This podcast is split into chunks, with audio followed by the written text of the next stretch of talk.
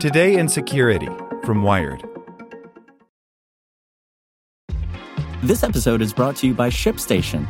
You know, some things take a lot of work, like sending little robots to far off distant planets. And just as that's challenging, so too is running a successful e commerce business, especially when there's so much to do. So I want to introduce you all to ShipStation.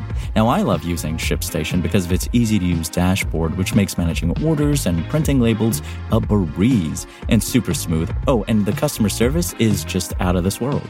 It's exactly what you need to help grow your business. Sign up for your free 60-day trial at shipstation.com slash technews. That's shipstation.com slash technews. As a longtime foreign correspondent, I've worked in lots of places, but nowhere as important to the world as China. I'm Jane Perlez, former Beijing bureau chief for the New York Times. Join me on my new podcast, Face Off US versus China, where I'll take you behind the scenes in the tumultuous US China relationship. Find Face Off wherever you get your podcasts. Here's today's spoken edition of Wired. WikiLeaks dump reveals a creepy CIA location tracking trick by Lily Hay Newman. How many people specifically know where you are right now? Some friends and family, your coworkers maybe? If you're using a Windows laptop or PC, you could add another group to the list, the CIA.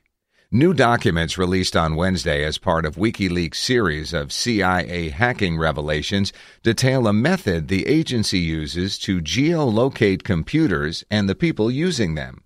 The agency infects target devices with malware that can then check which public Wi Fi networks a given computer can connect to at any given moment, as well as the signal strengths of those networks. From there, the malware compares the list of available Wi Fi options to databases of public Wi Fi networks to figure out roughly where the device is. The leaked documents detailing the project, which is known as ELSA, date back to 2013 and specifically address laptops and PCs running Windows 7.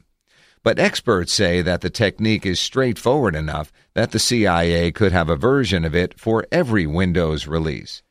This technique has been done and known about for a long time, says Alex McGeorge, the head of threat intelligence at the security firm Immunity. It's like, give me all the information from the radios on your device to try to get a better fix on your location. ELSA only works on Wi Fi enabled workstations, but that's pretty much everything at this point. The specific process involves installing malware on a target computer, using that to access the victim device's Wi Fi sensor to check for nearby public Wi Fi points, logging each one's MAC address and extended service set identifier, the fingerprints of a Wi Fi network, and then checking those identifiers against publicly available Wi Fi databases maintained by Google and Microsoft. By combining this location data with signal strength readings, the malware can calculate the device's approximate longitude and latitude at a given time. It then encrypts this data and stores it until a CIA agent can work to exfiltrate it. ELSA also includes a removal process so the CIA can cover its tracks. While the underlying concepts are commonly enough known, pulling it off requires quite a bit of sophistication.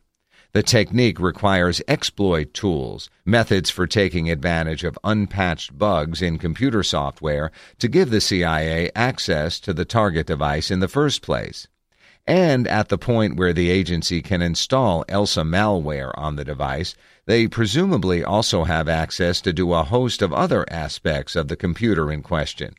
You can see how gathering location data might be a frequent priority, though, and the ELSA strategy is practical because it doesn't require any specialized capabilities like GPS or a wireless chip.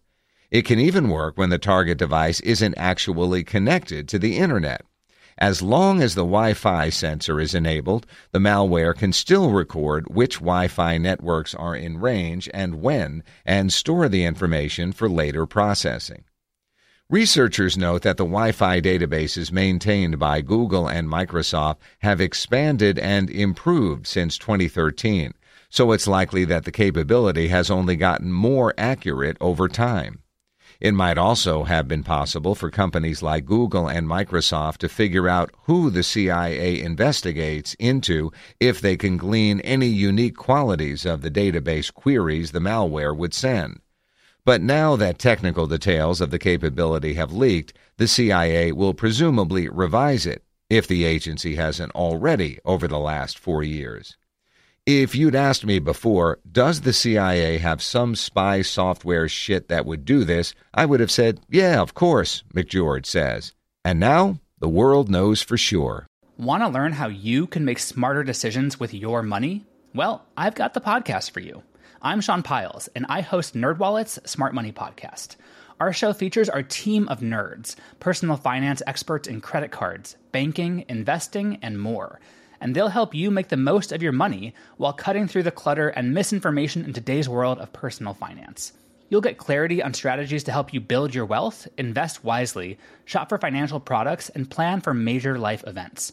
Listen to NerdWallet's Smart Money Podcast wherever you get your podcasts.